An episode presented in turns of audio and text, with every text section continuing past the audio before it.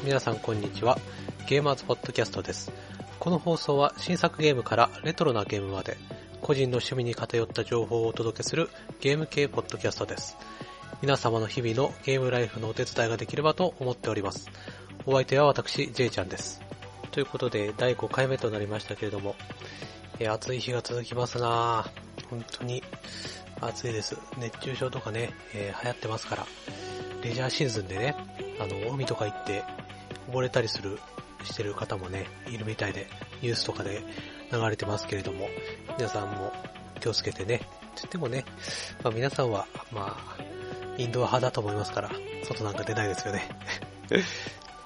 まさか、彼女と夏祭りとか、そういうのはありませんか？許しませんよ、私の、このゲーマーズポッドキャストのリスナーとしてね。あるまじき行為ですから。リア充は爆発しろっていうね、精神でやっておりますからね。お願いしますよ。ということでね、今回はですね、ちょっと嬉しいご報告がございまして、えー、5回目にしてですね、とうとう、我がゲーマーズポッドキャストにもお便りが届きました。ということで早速ね、読ませていただきたいと思います。まずはですね、私が尊敬する、えータコラジのですね、鍋さんからいただきました。こんにちは。うちのようなしょぼいポッドキャストをリスペクトしていただけるなんて感激です。早速すべて聞かせていただきました。話したいことの構成がしっかりしているので聞きやすいですね。エクストルーパーズは全くチェックしていなかったのですが、気になってきました。まさにバーニングレンジャーの遺伝子を感じるゲームですね。発売されたらぜひご一緒しましょう。では次回の配信も楽しみにしております。いやありがとうございます。先日ですね、えー、私の方から、えなべさんにね、ちょっとメールを打たせていただきまして、えーブログ同士で相互リンク、えーさせてくださいということでお願いしたらですね、まあ、心よくいいですよということで、まあ言ってくださいまして、いや非常にね、えー心の広い、えーいい方だなというふうに思いましたね。これからもね、この一人喋るのね、ポッドキャスト同士、ちょっと仲良くさせていただきたいなというふうに思っております。そしてですね、ナメさんなら絶対このエクストルーパーズから発するですね、バーニングレンジャー臭をですね、絶対に感じ取ってくれるというふうに私は信じておりましたよ。えー、ね、あの、発売されたらですね、ぜひですね、あの、オンライン一緒にプレイしたいなと思いますね。えー、アナベさんありがとうございました。ということで、まだあるんですね。続きまして、ぐるぐるさんからいただきました。えー第4回まで聞きました。えータコラジさんに引きを取らない面白い放送です。更新が続く限りずっと聞き続けますので、無理なさらない程度にダラダラと続けてください。いつかポータル2を取り上げていただけると嬉しい限り。ではさようなら。ということでね、えーぐるぐるさんありがとうございます。いやね、とんでもないです、本当に。タコラジさんにはね、まだまだ、学んでいかないといけないところたくさんありますね。タコラジさんのようなね、わかりやすい、ポッドキャストを目指して、頑張っていきたいなというふうに思っておりますけれども、いやー、本当にメールありがとうございます。あのね、えー無理しない程度にダラダラやっていきたいと思いますよ。あと、ポータル2を取り上げてほしいっていうことだったんですけれども、私、ポータルは Steam で、えー、1のですね、体験版をプレイした時あるんですけれども、非常に、あの、よくできてるゲームですよね。面白いなと思って、ちょっとね、何回か買おうかなというふうに思った時あるんですけれども、えーポータルシリーズはね、もういろんなところで評価が高くて、面白いっていう風にね、言われてるタイトルですから、ちょっと一回はやんないといけないなとは思っていたんですけれども、なかなか手が出てなくてですね、調べてみたら2000円ぐらいで、あの、Steam で販売されているんで、ちょっとね、これ機会にやってみようかなという風には思っていますけれども、まああの、もしね、えープレイした時にはですね、番組内で、えー感想をね、述べたいなというふうに思っております。いや、ぐるぐるさんありがとうございました。実はもう一通ございますよ。どうしましたか、ゲーマーズポッドキャスト。かなり、ちょっと奇跡的にね、もう今後、第6回目からはね、お便りなしっていうね、可能性が出てきますよ、こんなに。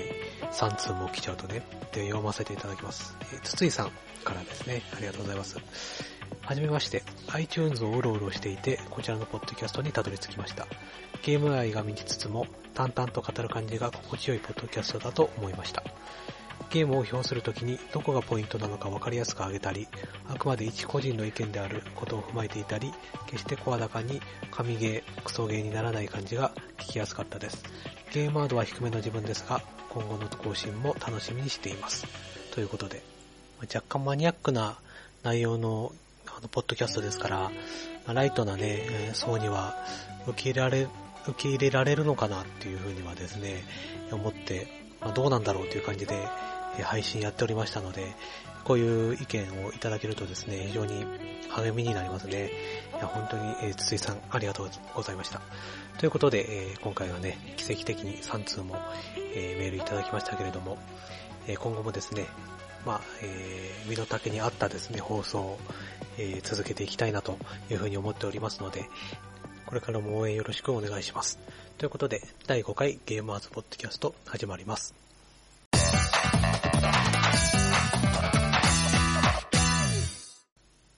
はい、では、えー、本編参りたいと思います。今回はですね、前回までは新作ゲームの紹介、やってきましたけれども、今回はですね、ゲームのハードの、ご紹介したいと思います。えご紹介いたしますのは、プレイステーションビータ。こちらを、え紹介していきたいと思いますけれども、えいやね、このプレイステーションビータですけれども、ま、ゲーマーには様子見か無視され、まあ、ライト層には存在すら知られていないというね。え、なに、プレイステーションビータって何それ美味しいのっていう感じでしょ？ね。非常にね、残念なハードのプレイステーションビータですけれども、個人的にはですね、結構気に入ってるハードでして、えー、このハードをですね、もう発売されて、えー、結構経ちましたけれども、改めてね、ご紹介させていただきたいなというふうに思っております。えー、プレイステーションビータですけれども、発売日がですね、2011年の12月の17日に発売されました。こちら2タイプ発売されてまして、えー、Wi-Fi 版とですね、3G と Wi-Fi 両方使えるモデル。この2種類が出てまして、一応、えー、以降ですね、ちょっと分かりにくくなっちゃうんで、えー、3G と Wi-Fi を使えるモデルを 3G 版、えー、Wi-Fi だけしか使えないやつを、えー、Wi-Fi 版という風に、え呼ばせていただきますけれども、価格がですね、Wi-Fi 版が24,980円、そして、え 3G 版が29,980円ですね。や、高いですね。本当に高い、これは。スペックですけれども、えー、CPU とか GPU とかね、ちょっと小難しい話はなしにしまして、まあ、一応メモリの方が 512MB、で VRAM もですね、128MB、そして、えー、モニターがですね、えー、5インチですね。一応、えー、比較のために言いますとですね、えー、3DS のモニターは3 53インチですね。そして、えー、先日ね、発売されました 3DS の LL。こちらが4.88インチなんですよね。これ実は結構意外ですね。3DS の LL なんていうから、もっとでかいのかなと思ったら、実は、まあほぼ同じですけれども、プレイステーションビータの方が若干大きいみたいですよ、モニターは。そのぐらい結構でかいです。そしてね、気になるところで重さですね。これがですね、3G 版の重さが 279g、そして Wi-Fi 版が 260g ですね。これちょっと重いんですよ。あの、持った方ならわかると思いますけれども、実はこの 279g というとですね、プレイステーションポータブルの1000型、これがですね、280g なんで、これとほぼ同じ重さなんですよ。えー、わかると思いますけれども、結構重いです。プレイステーションあの、ポータブルの1000型はね、持ったことある方多いと思いますけれども、結構ずっしりきますね。PSP の2000とか3000に慣れてる方は、こちらは 189g なんで、えー、ほぼ 100g ぐらい重いんですよ。なんでね、こっちに慣れてる方はかなりずっしりきて、重めえなっていう風にね、思うと思います。ちなみに 3DS はですね、235g ですね。えー、DS の、3DS の LL はですね、336g ですね。これもだいぶ重いですね。そもそも 3DS は、あの、画面開くんで、重心がちょっと上の方にかかるんで余計重く感じるんですよね。なんでちょっと 3DS の LL は若干、携帯ゲームとしては重すぎるんじゃないかなというふうには、まあ、思いますけれどもね。まあ、DS の LL は外でやらないかっていう感じはしますけどね。そしてボタン配置はですね、PSP とほぼ同じで、ボタンの大きさがちょっとやや小さめで若干押しにくいかもしれないなっていう感じはありますけれども、まあ、慣れればそうでもないですね。そして、あの、PSP のスライドパッドに当たる部分がアナログスティックになってまして、かなり操作性が、えー、格段にね、えー、上がった印象を受けました。そして、えー、右の親指で押すこの4ボタンの下にですね、アナログスティックがもう一つ装備されているんで、まあ、よりね、あの従来の、えー、プレイステーション系のコントローラーのような、えー、操作がね、えー、可能になってまして、3D ゲームのね、やりやすさが大幅に上がったかなというふうに思います。そして、えー、特徴的なですね、有機 EL の5インチモニターのね、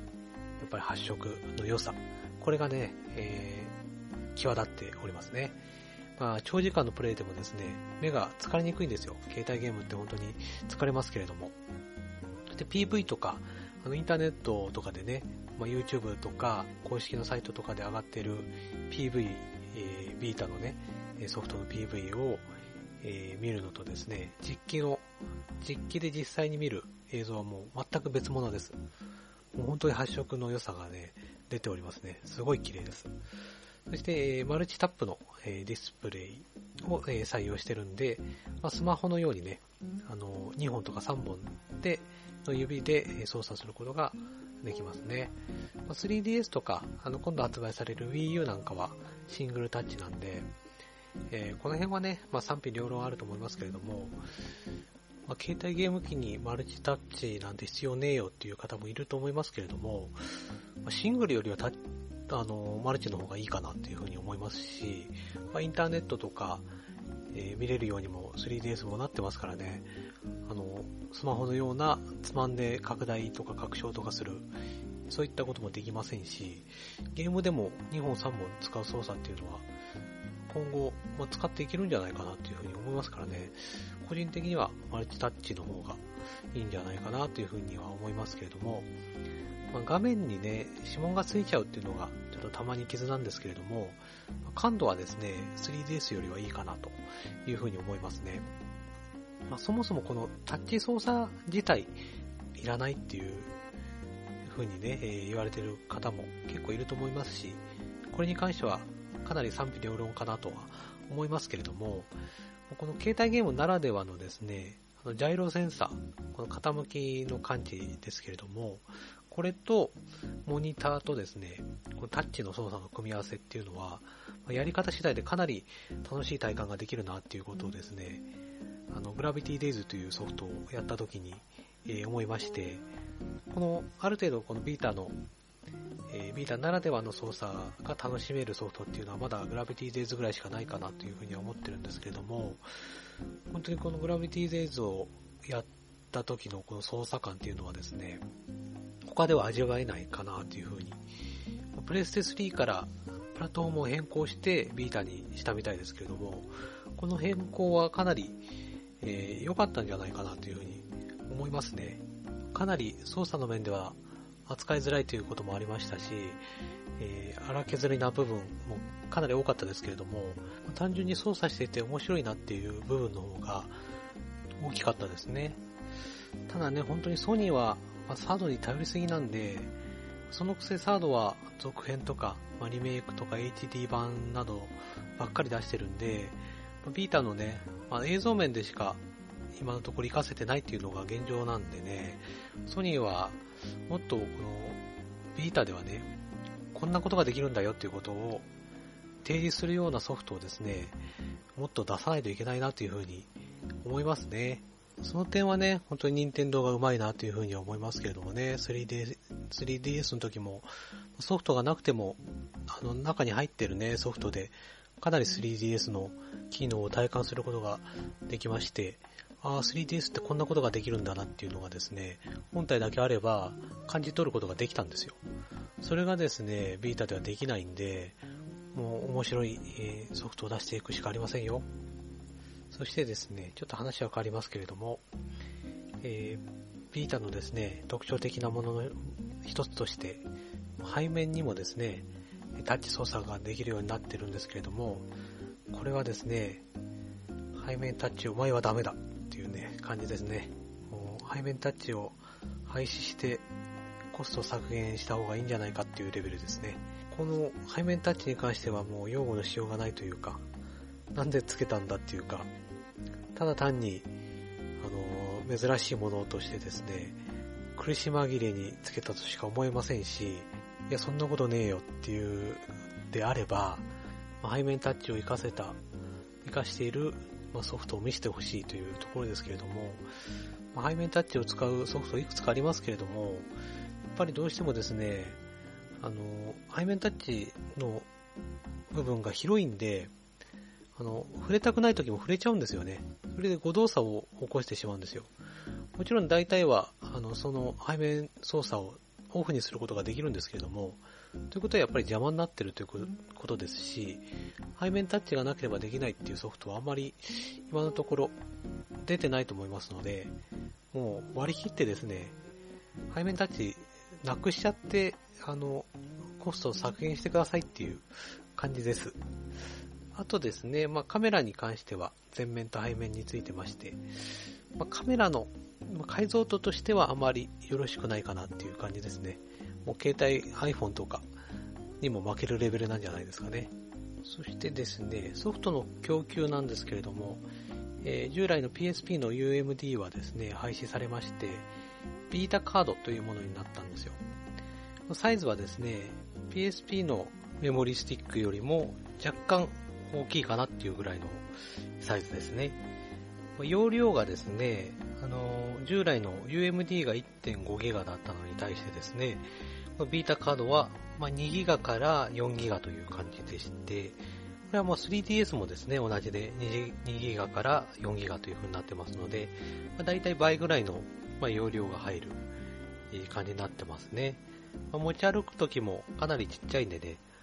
ケースとかにすぐ入れられる感じなんで、まあいいかなというふうには思いますけれども、えー、一応 PSP との互換もありまして、一応プレイステーションネットワーク等でですね、まあダウンロードしてゲームをやることができるんですけれども、もちろん UMD を入れるところはないんで、あのもうすでに所持している UMD があった場合ですね、同じソフトがやりたいというふうに思った時はですね、UMD パスポートというアプリを使って、えー、同様のタイトルをですね、安く購入することで、えー、ビータでも、えー、PSP のソフトが、えー、プレイすることができるということになっております。そしてですね、データの保存ですけれども、えー、これはビータ専用のメモリーカードが用意されてまして、これが本当に最悪なんですよ。ビータを買ってもですね、このデータ保存するメモリーカードは付属しておりませんので、自分で用意しないといけないんですけれども、4ギガ、8ギガ、16ギガ、32ギガと、4種類用意されております。ちなみにですね、4ギガが2200円で、32ギガが9500円するんですね。ビータの場合ですね、結構容量食うアプリが多いんで、32ギガじゃないとですね、すぐいっぱいになっちゃうんですよ。はっきり言って4ギガだったら絶対に足りないんですね、容量的に。まあ、やろうと思えば可能ですけれども、えー、個人的には32ギガを絶対買った方がいいと思うんですよ。それを買ってですね、3G 版を買った場合、まあ、4万円なんで、3DS を2台買って、ソフト1本買ってもお釣りが来るんですよ。これは売れないですよね。もう 3DS 買いますよ、普通。よっぽどやりたいゲームがあるか、じゃないとね。まあ、普通のライト層だったら絶対に 3DS を買うでしょう。小学生とかね。中学生だってお金ね、そんなにあるわけじゃないですから、あの、親だってね、安い方買い与えるでしょうよ。確かに 3DS よりはるかに性能高いですし、まあ、高い、本体が高いのはしょうがないですけれども、えー、3DS がですね、1万5000円っていうのを考えたときに、バカみたいにですね、同じ値段で放置しておく、まあ、ソニーの考えがよくわからないですね。まあ、安くしちゃったら本当に赤字でしょうがないのかもしれないですけれども、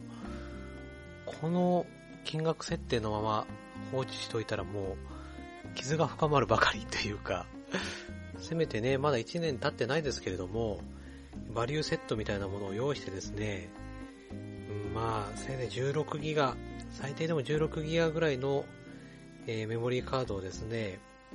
付属させて、まあ、ケースとか、まあ、つけてですよ。それで2万5千円ぐらいじゃないとダメでしょう、3G 版が。そして Wi-Fi 版が2万円と。これはまあ早急にやるべきだなというふうには思いますね。でももしですよ、今まだ値下がりする前に 3G 版欲しくて、えー、あと 32GB のね、えー、メモリーカード欲しいという方はですね、Amazon で買った方がいいと思います。Amazon だとですね、3G 版新品で2万5000円ぐらいで買えるんですよ。かなり値下がってまして。それでですね、メモリー、えー、カードもですね、6800円ぐらいで買えるんで、それならですね、まあ大体3万円ちょいぐらいで収まるんで、もし、あの、値下がりする前に欲しいっていう方はですね、Amazon で値下がってる品をですね、買うことをお勧めしますね。そしてですね、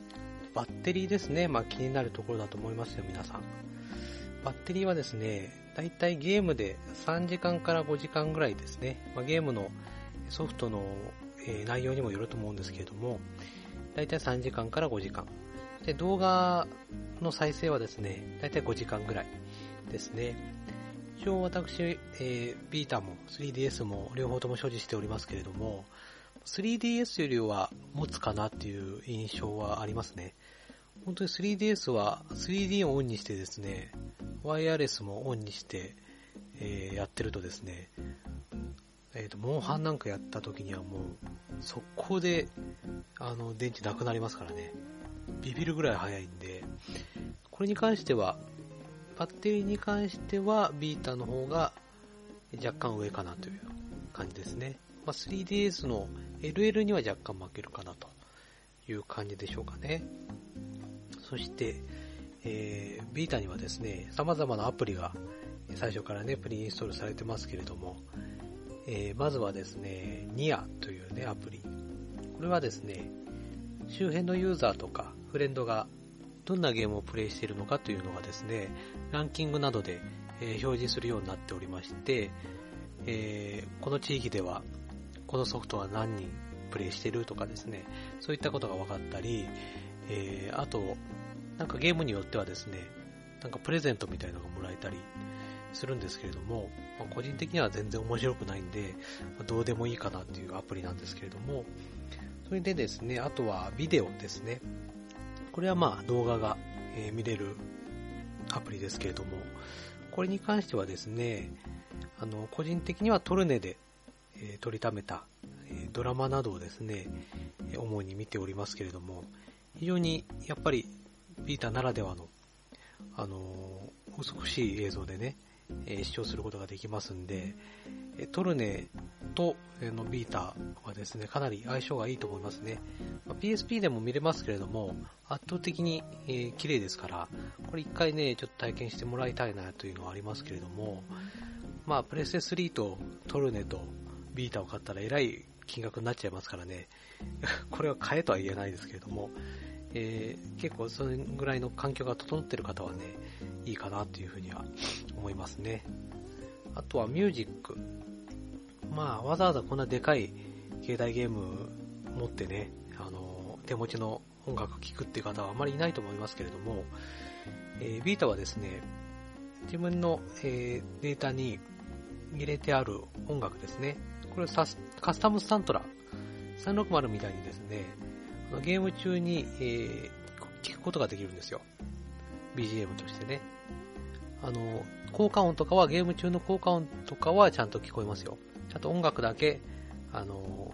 自分が聴きたい音楽に変わると。これはですね、結構地味にいいですよ。ロープレのレベル上げの時とか、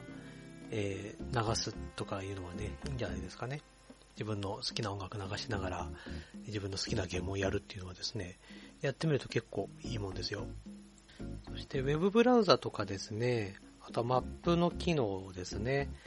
一応、まあ、Wi-Fi やら 3G やらね、回線を使って、えー、ブラウザ、ウェブブラウザでインターネットを見ることできますけれども、あとはマップですね。えー、これはですね、まあ、スマホとか使ってる方なら、あの、比較できると思いますけれども、えー、iPhone とかですね、えそういったものを使ってインターネットを見たりするのと比べるとですね、全然勝てないですね。PSP よりはまだマシですけれども、まあ、快適とは言い難い。あの、発売当初よりはアップデートを受けて、だいぶ良くなりましたけれども、それでもですね、ちょっと画像が表示されるのが遅いですね。あの、回線運の、運の問題じゃなくてですね、うん、まだまだもうちょっと頑張った方がいいかなと思いますね。あの、スマホとかの代わりに、プレイステーションビータで主にインターネットを見たりしたいっていう方はですね、やめた方がいいと思います。それをメインにするために、ビータを買うというのは。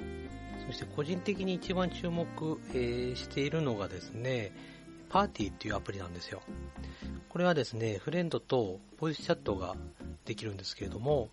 同じゲームはもちろんですね、違うゲームをプレイしている時でも、会話を楽しむことができるんですね。本当に感度が結構一回あの、友達とですね、やったことあるんですけれども、非常に感度がいいんですよ。なんか音割れとかそういうのもないし、非常にクリアに、えー、ゲームをしてても、えー、聞くことができるんですね。この辺のパーティーとかですね、あのミュージックのカスタムサントラの部分は非常に Xbox 360に似ていて、え、ゲームをしながら、ね、あのボイスチャットを楽しんだりとか、えー、やっぱり、ま、オンラインが主流の、えー、このご時世ですから、まあ、プレステ3には実装されていませんけれども、えー、これを実装させたっていうのはですね、偉いですね、ソニーね。えー、実にこれでモンハンをやりたいなというふうに思わせてくれる機能ですよね。しかしですよ、ビータの強みはですね、ま、通信の部分にもあると思いますけれども、3G 版あのだけの機能ではありますが、えー、ビータ、ビータ単体で 3G の契約をすれば、単体でインターネットに接続することができるということになってますけれども、この契約に関してですね、クソとしか言いようがないですね、この契約の内容。まあ、いくつか契約の方式はですね、えー、分けられてるんですけれども、まず一つ目、プリペイド方式。これはですね、えー、時間で、20時間で980円。だから、え、980円で20時間インターネットできますよっていう、えー、プランですね。これはですね、一応期間が決まってまして、30日、30日経ったら20時間使ってなくてももう使えませんよっていうことになってるんですね。そしてもう一つが4980円で100時間使えるプランですね。これは一応期間としては180日です。そしてこの2つのプリペイドの方式ですけれども、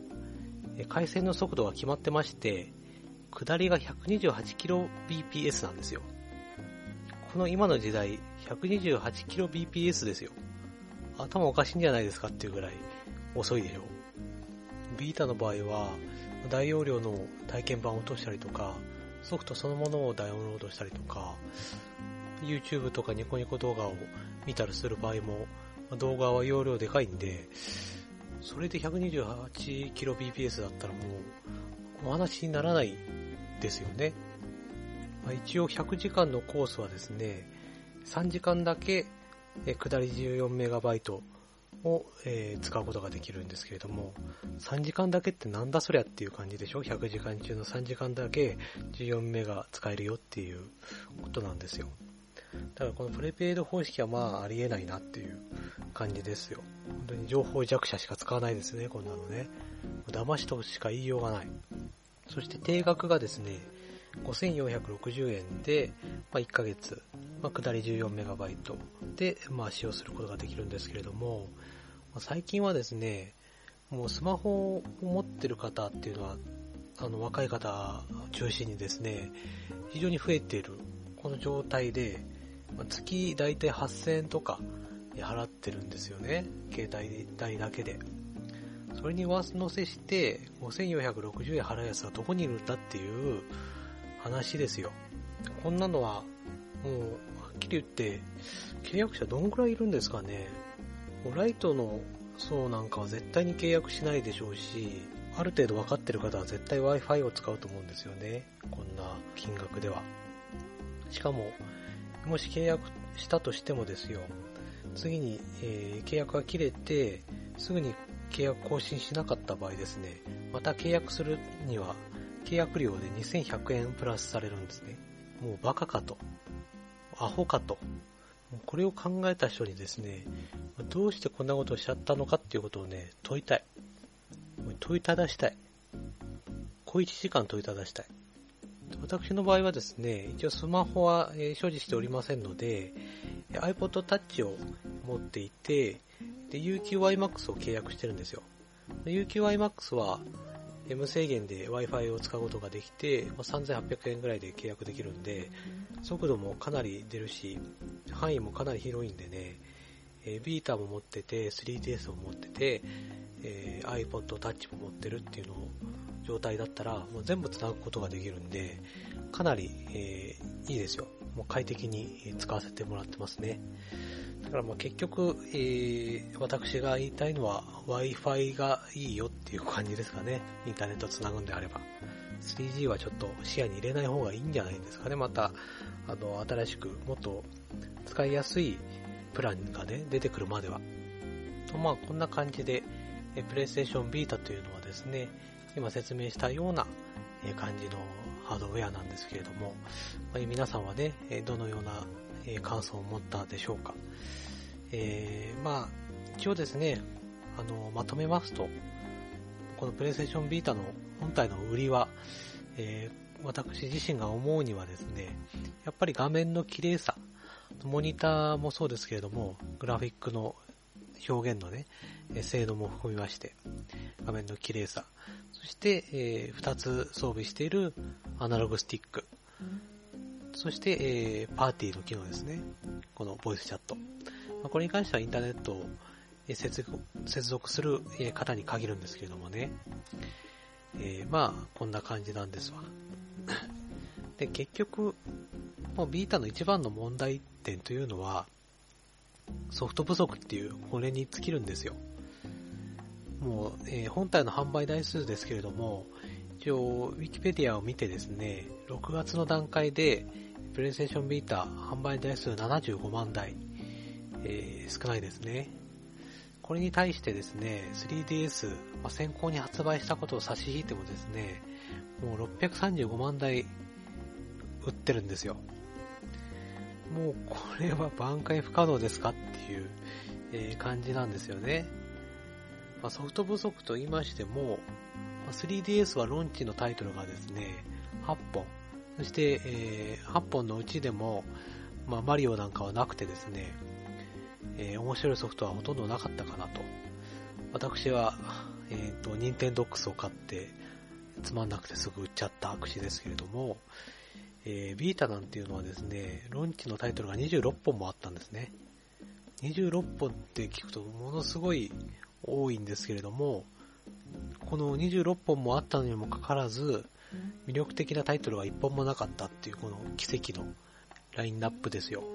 まあ、今発売されてるタイトルでも、まあ、良質なタイトルはいくつかありますけれども、まあ、グラビティデイズだったりとか、えー、先日紹介しましたペルソナ4のゴールデンだったりとか、えー、ラグナロクオデッセイだったりとか、えー、この辺を、まあまあまあ、えー、販売本数も稼いでまして、え、出来のいいタイトルですけれども、ま、ライトユーザーに対しても、まあ、コアユーザーに対してもですね、このラインナップではまだ、まだ弱いかなと。まあ、ハードを買っていただくには、ちょっと弱いですよね。で、まあ、今後発売予定されているタイトルですけれども、えー、例えばですね、アサシンクリード3。アサシンクリードシリーズはですね、結構日本の方でも、あの、ファンは多いと思いますし、これは特に海外でね、えー、売れると思いますよ。うん、私もちょっと楽しみで、えー、これはね、出たら買おうかなというふうに思ってますけれども、えー、オープンワールド式のね、えあの、殺し屋のえー、ゲームですね。結構動画を見たら、あの、60フレームで動いてるようで、結構ね、映像も綺麗なんで、やれそうだなっていう感じですね。えー、それとですね、えファルコムのイース・セルセタの木っていうタイトルですね。まあ、イースシリーズはね、PSP でもえー、多く出てまして、えー、PC の頃からね、ファンだっていう方多いと思いますけれども、先日 PC では、えっ、ー、と、ナユタの奇跡っていうのが出てましたけれども、まあ、見た感じそれと似てる感じでね、これはちょっとね、気になってて、買ってみようかなというふうに思ってるタイトルですね。えそして、えー、まあ、プレイステーション3からあの出始めたこのリトルビッグプラネットですね。えー、これはまあアクションゲームなんですけれども、私これ全然触れてなくてですね、まあ、評価高くて面白いって言われてるんで、えー、まあ、ライトな層と言いますか、そういう方に人気なのかな。ちょっとね、どうしてもこれやる気になれないんですよね。面白いんですかね。もし、あの、これおすすめだよっていう方いたらですね、ちょっと情報を教えていただきたいんですけれども、あとはですね、あの、初音ミクプロジェクトディーバ F ですか。これはまあ、あの、固定のファンがいるでしょうから、もう、この初音ミク出たら買うよっていう方はね、まあいると思いますよ。一応本体も、あの、このソフト同梱版で、オリジナルの白いね、あの、初音ミクバージョンの、えー、ビータも発売されるようですから、これを狙ってる方っていうのはいるんじゃないですかね。あとは HD 版で、あの、ファイナルファンタジー10の HD 版とか、えー、ゾーンオブジエンダーズの HD 版とかね、この辺も、まあ気にはなっていますけれども、まあ HD 版商法ですけれどもね。でもまあ FF10 とゾーイはちょっと欲しいなとはいう思ってるんですけれども、やっぱり今、ちょっとこれは注目だよっていうソフトはですね、地球防衛軍3のポータブルですね。えー、これはですね、今まで地球防衛軍シリーズ好きでやってるって方結構いると思いますし、まあ、あの、単純でね、あの、特に説明書も見ないでやれる感じで、二人プレイなんかは結構燃えるんですよね。で、この Xbox 360でこれが出た時に、もうオンラインでできると思ってたら、全然オンライン対応してなくて、図工っていう感じだったんですけれども、とうとうですね、えー、これオンラインで4人で、あのー、プレイすることができるらしいんですよ。これはちょっとね、期待ですよね。やっぱりプレイステーションポータブルのこのオンラインの、え、パーティーとかですね、ボイスチャットを活かして、あの、日本人とのね、ま、仲いい方とかも含めて一緒にやったらかなり盛り上がるんじゃないですかね。もう地球防衛軍シリーズ4人でできるっていうのは今回初めてなんじゃないですかね。これちょっと楽しみだし、動画見てる限り、あの PSP の時はかなり動きが重くて、映像微妙でしたけれども、今回かなり綺麗で、60フレームで動いてる状態は結構ありましたね。まあどうせあの、アリとかいっぱい出てきたらね、あの、お得意のね、処理落ちになるんでしょうけれども、これはちょっと期待してますね。あとはかなり発売日が伸びちゃってますけれども、ドラゴンズクラウンですね。バニラウェアの、え、ソフトですけれども、えー、プリンセスクラウンとかね、あの、が思い出されますね、このタイトルを見ると。ドラゴンズクラウンってね。まあ、絶対そこ若干狙ってるかなっていう感じはありますけれども、これ最大4人で一緒に、えー、プレイすることができる、まあ、横スクロールの、まあ、アクションゲームなんでしょうけれども、これはかなり期待ですね。プレステ3でも出ますけれども、出たら私は、あの、ビータ版を買おうっていうふうに、え、思ってるんですがね、このキャラクターデザインなんかもかなり、あの、独特で、アマゾネスみたいのがかなりエロいですよ。これ好きな方多いかもしれないですね。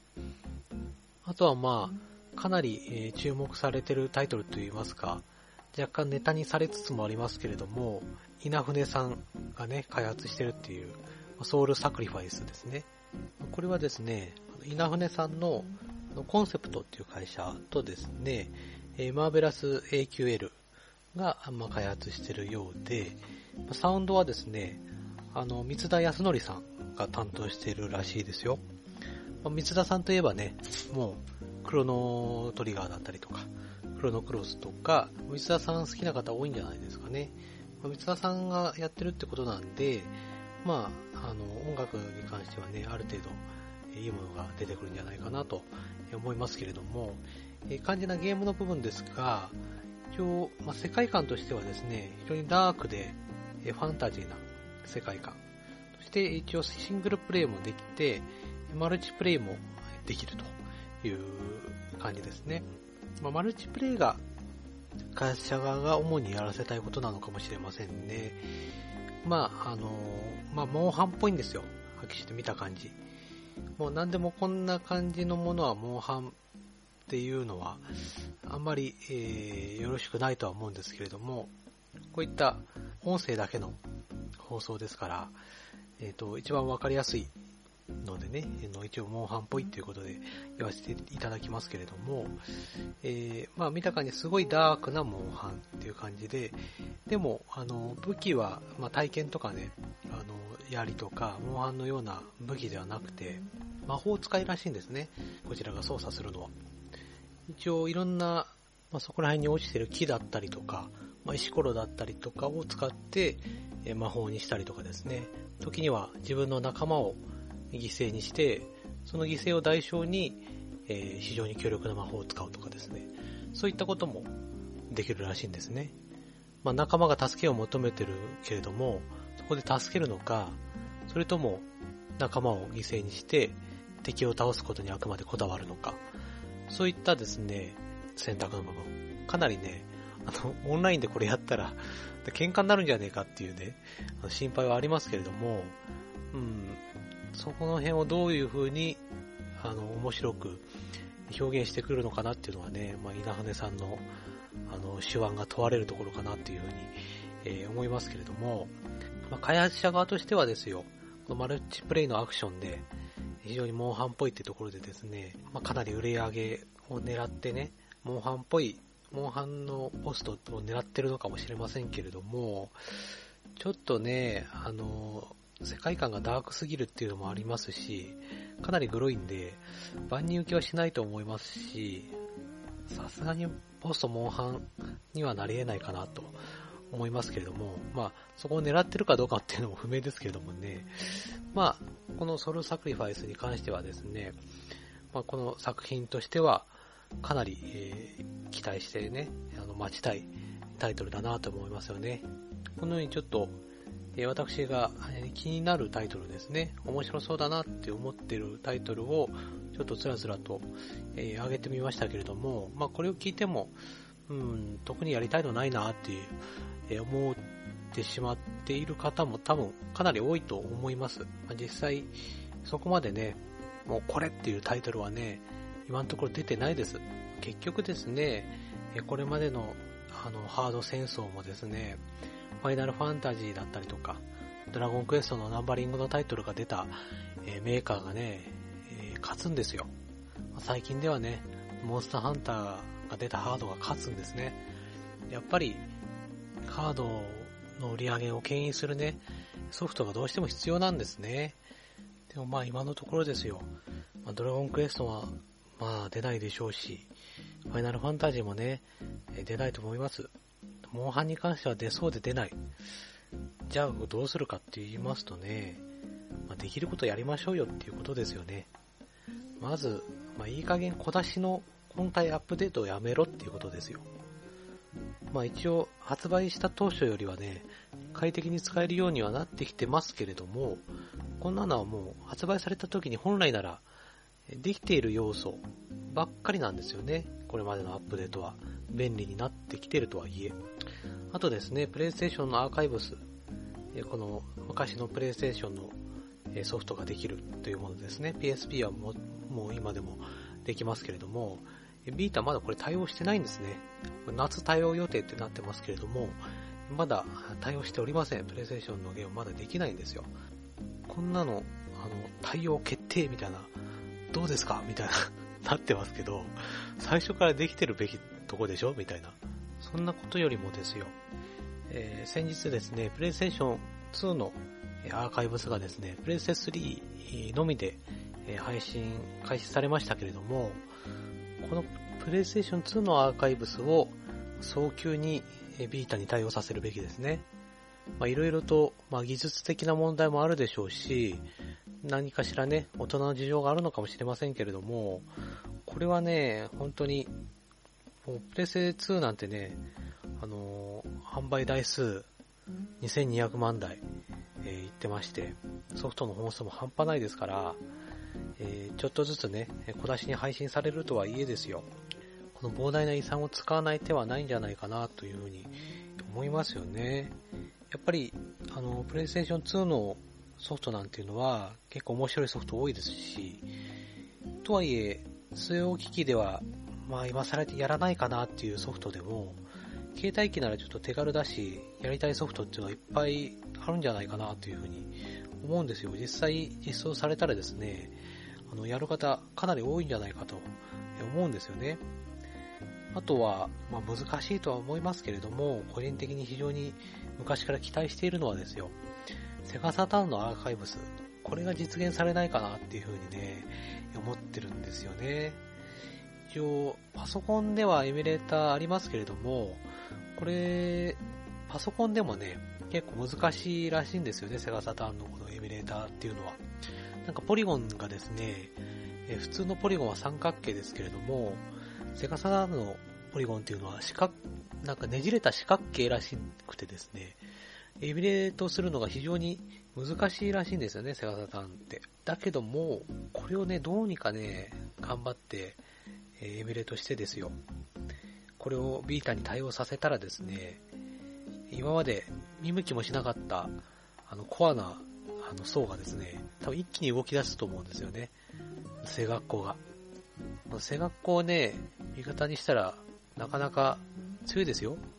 これまでセガッコを味方にしたハードは負けてますけどね。セガサタンのアーカイブスが配信されればですよ。やれナイツだ。やれパンツァードラグーンだ。ね。バーニングレンジャーだ。シャイニングフォースだ。ガングリフォンだってね。こんなの携帯ゲーム機でね、できた日には失禁しますよ。ね。もうこれをね、ぜひね、あの、実現してほしいと思いますね。あとはですね、あの、早急にアイドルマスターとかですね、初音ミク、初音ミクが出ますけれども、なんかアイマスはですね、なんか PSP に行っちゃったんですよね。アイドルマスターシャイニーフェスタっていうのがですね、なんか3種類出るみたいですけれども、これが、え PSP なんですよ。ほんとこのバンナム特有のね、この商売のみで動くところといいますか、なんでこのもう新、新しいハードが出てるのに、PSP で出すのかというところですよね。まあ PSP の方が実際売れるでしょうから、まあしょうがないですけれども、新しいハードがね、同じ系列で出てるわけですから、そっちを応援してほしいと思うんですよね。はぁまさかこれ、バンナムお得意のこれ、完全版称号ですか？しばらく経ったら、これビーターで完全版出すんですかね、これ。そういう感じかもしれませんね。汚いなぁ。まあ、うまいっちゃうまいんだけど。まあ、そんな可能性ありますね。うん。あの、ともかくですよ。私ちょっと思ってるのはですね、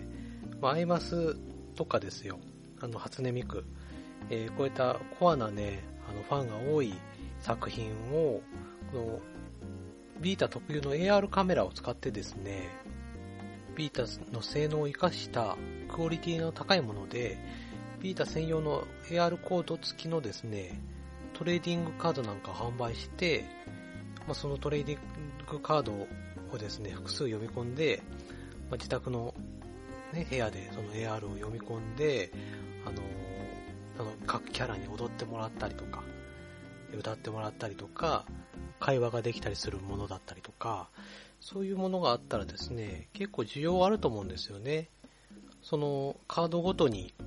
コスチュームが変わったりしたらですよ。やっぱり欲しい人は買うと思うんですよね。ちょっと悪どい商売になりますけれども、もちろんそれに対応したあのゲームなんかも販売してですね、やっぱりそのアイマスユーザーとか、初音ミクユーザーをですね、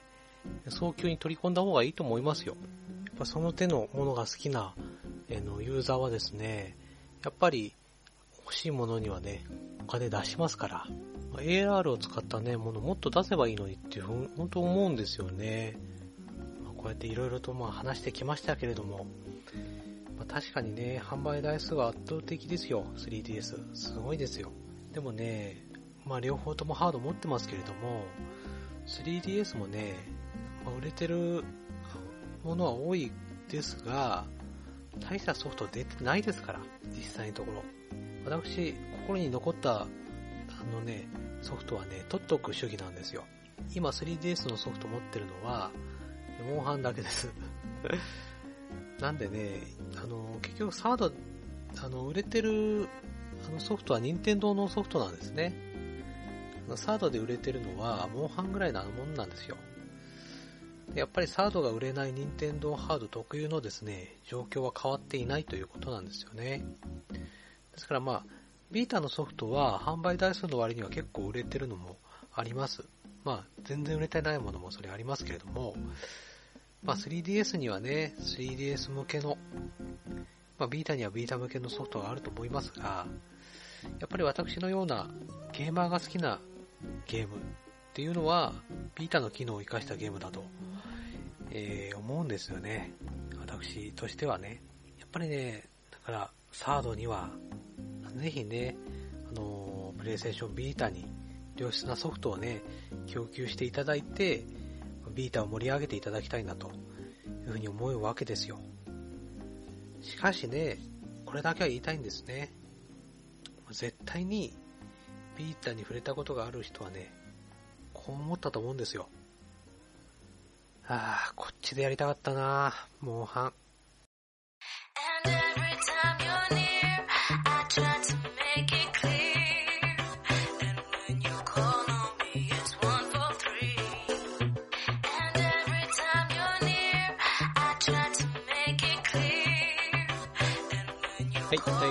ゲーマーズポッドキャスト、皆様いかがだったでしょうか？エンディングはですね、短めに行かせていただきますけれども、私、ツイッターを始めまして、えー、ゲーマーズポッドキャストのブログの方にですね、それを貼り付けてみましたので、えー、更新したりね、えー、しましたらまた、ツイッターの方につぶやきますので、もしよろしければ、えフォローをしていただけると嬉しいです。そしてですね、えゲーマーズポッドキャストでは、ブログにてお便りを募集しております。ゲーマーズポッドキャストで検索の上、ブログの下部にありますメールフォームから投稿してください。ご意見ご感想、今後取り上げてほしいテーマやゲームなど、お気軽にどうぞ。投稿していただいたメールはすべて番組内で紹介させていただきます。ということで、次回の配信の日程等はまだ決まっておりませんけれども、必ずね、更新しますので、あまり期待せずにね、え待っていっていただけると嬉しいです。ということで、次回もまた聞いてください。さようなら。